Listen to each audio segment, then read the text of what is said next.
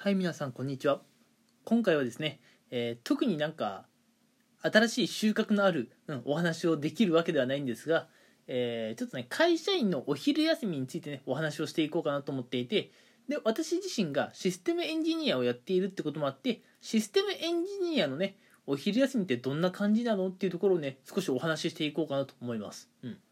まあ、システムエンジニアというとですね今 IT 業界の人間ですので、まあ、業界的にはねあのーまああまりコロナの影響を受けずに、まあ、多少受けてますけどね、うん。まあ、比較的あの、まあ、伸びている業界ではありますと、うん、なんでね、まあ、結構注目はあるっちゃあるのでもしかしたらね、えーこれから、えー IT 業界に進んでくる方もいるかもしれません。なのでシステムエンジニアに、ね、えーなる方ももしかしたらね今後増えてくるかもしれませんし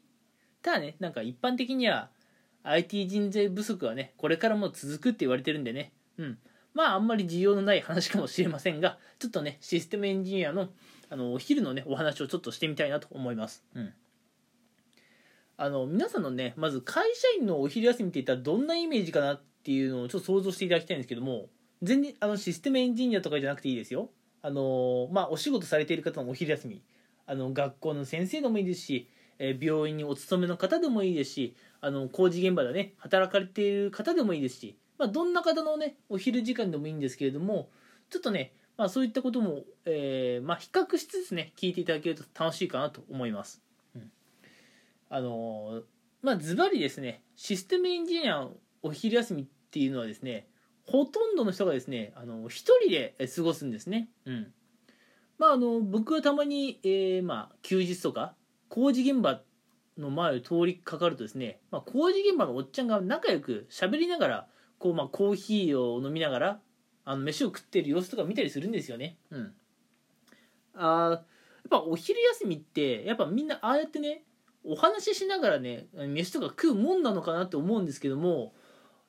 やっぱシステムエンジニアっていうのはちょっとそこ違うのかなという印象ですね。うん、学校の先生とかもまあわ私のね地元の話ですけど学校の先生とかもね比較的その先生同士であったりとかあるいはねまああのたまに生徒と一緒に食事をする機会もあれば全然ね生徒と一緒に飯食ったりと。結構ね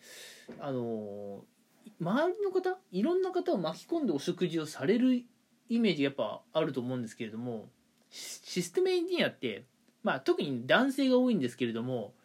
システムエンジニアをやるような男性って結構あの一人時間を大事にされる方が多くてですね、まあ、いわゆるちょっと装飾系の方ですね、うん、周りにガツガツガツガツあのーなんでしょう絡んでいくよりも、うん、一人でいる方を好む方はちょっと多いのでね、うん、正直まあ黙々とねお昼時間を過ごされるんですね、うん。まあ、僕なんかの話をすると、まあ、ここ最近はもうお昼をね、まあ、お昼時間に買いに行くっていうその時間すらもったいないっていうところもあるので最近はあのちょっと頑張ってねあのお弁当を買ったりあるいはね、えー家の近くのあのスーパーでね、えー深夜に、えー3割引きぐらいでね売られていた弁当を買って、うん、それをね、まあ、翌日会社に持っていく、うん、であのお昼休み中にね弁当を買うなんてことをねあそういった時間の削減なんかもしていますけれども基本的にもう弁当は、えー用意しちゃってそれをね、うんまあ、周りの人のタイミングとかあまり気にせずもう自分の好きなタイミングでお昼になったら食べ始めるって感じですね。うん、で僕に限った話じゃないんですよ。もう周りの方はお昼になったらあのもう本当にね一言も何も発さずにあのまあカバンをごそごそと、うん、探ってね弁当箱を出したり財布出したり、うん、まあしてねあの弁当を買いに行ったりとかねあるいはもうすぐすぐにね弁当を食べ始めたりするわけですよ、うん、システムエンジニアって実際こんなもんなんですね。あのシステムエンジニアのお仕事って結構コミュニケーションが大事って言われるんですけれどもそれはもうまさにその通りです。あのシステムエンジニアってコミュニケーション取れないとお仕事になりません。うん。私自身ねもうそういうふうに思っています。でもね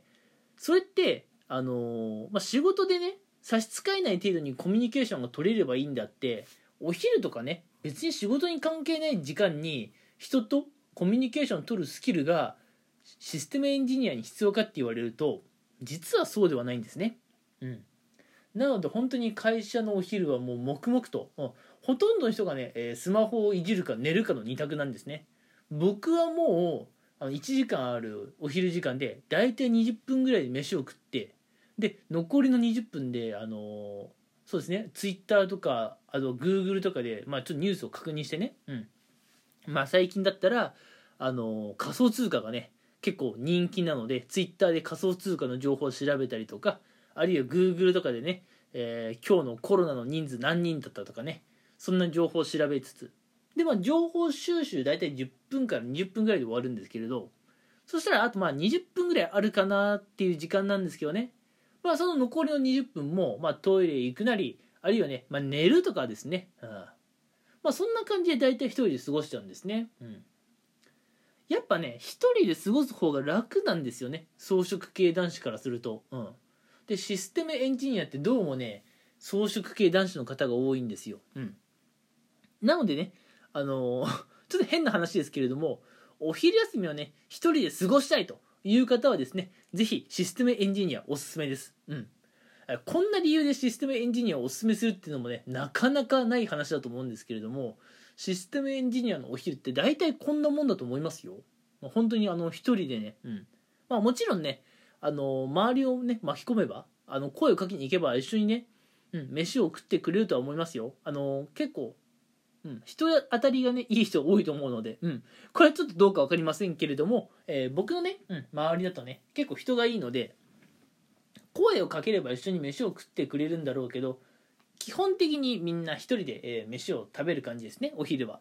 でその後スマホをまあおのおのいじったりでまああとは睡眠したりですね。うん。さすがにさ寝てる人を起こすなんて人いないでしょ。う、うん。まあ、休憩時間が終わればね話は別ですけれども休憩中に寝てようが何しようが別に自由なんで、うん。まあ、僕なんかはね寝不足の日は大体寝ちゃってますね、うん、頑張れる日は、まああのー、ちょっとねあのツイッターとかで情報収集が終わった後ブログを書いたりしてますけどね、うん、ブログを書くって結構楽しいんですよ、うん、なんで会社の日休みにブログ書いたりするんですけれどもまあぶっちゃけ言うとねあのおすすめの過ごし方は飯食って寝るですね、うん、お昼にね10分から20分寝るっていうのはねやっぱ午後のねうん。あの働き、うん、午後のね活動にねすごいいい影響あるんですよ。午後ね頭が結構リフレッシュしてねあもう、あのエンジン全開で頑張れる感じなんですよ。逆にねお昼寝ないとね午後一眠くなるんですよね。もう午後一に会議やろうもんなら大変ですよ。会議で何話すかとかそれどころじゃないですもん。寝るか寝ないかですもんね。やっぱ会社の会議で寝るか寝ないかはまずいっすよね。うん。僕社会人2年目ですけどあの2年目になろうがね多分このまま3年目4年目になろうがちゃんとね昼休み寝ておかないとどうせ俺午後寝るんだろうなと思います。うん。ってな感じでね。システムエンジニアって大体お昼はお一人で過ごすんですよ。他の、まあ、職業どうか知らないんですけれどもまああのたまにね街中で見かける工事現場のおっさんたち。えー、それからね私が以前いた学校ではまあ先生たちがね結構やっぱねいろんな人を巻き込んでお昼をとっているイメージだったんですけれどもシステムエンジニアってそういったところが違いますね、うん、これがまあシステムエンジニアのお昼時間の、えー、現状と、うん、特にシステムエンジニアはねあの男性が結構多いんですけれどもシステムエンジニアやる男性は装飾系が多いので1人時間を好む方が多いんですね、うん。装飾系男子っていうのは結構一人のね時間を大事にする傾向がありますので。うん。てな感じで、え今回はね、えー、装飾系男子システムエンジニアのね、あのー、お昼のお話をしていきました。どうでしょう、えー、皆さん少し興味湧きましたでしょうか？うん。あの今回はですね、え SE 男子のねお昼の過ごし方からちょっとねおすすめのお昼の過ごし方も紹介しました、うん、やっぱ適度なお昼寝っていうのはいいもんですよねうん。てな感じでね、今回も自由気ままに好き勝手にお話をしていきました。うん。完全にマイペースなお話でごめんなさい。今回もね、特に大した話はしていないんですけれども、えー、まあ、これをね、皆さんいつ聞いてくれていますかね。通勤電車か、あるいはね、会社の休憩時間かも分かりませんが、えー、聞いてくれてありがとうございました。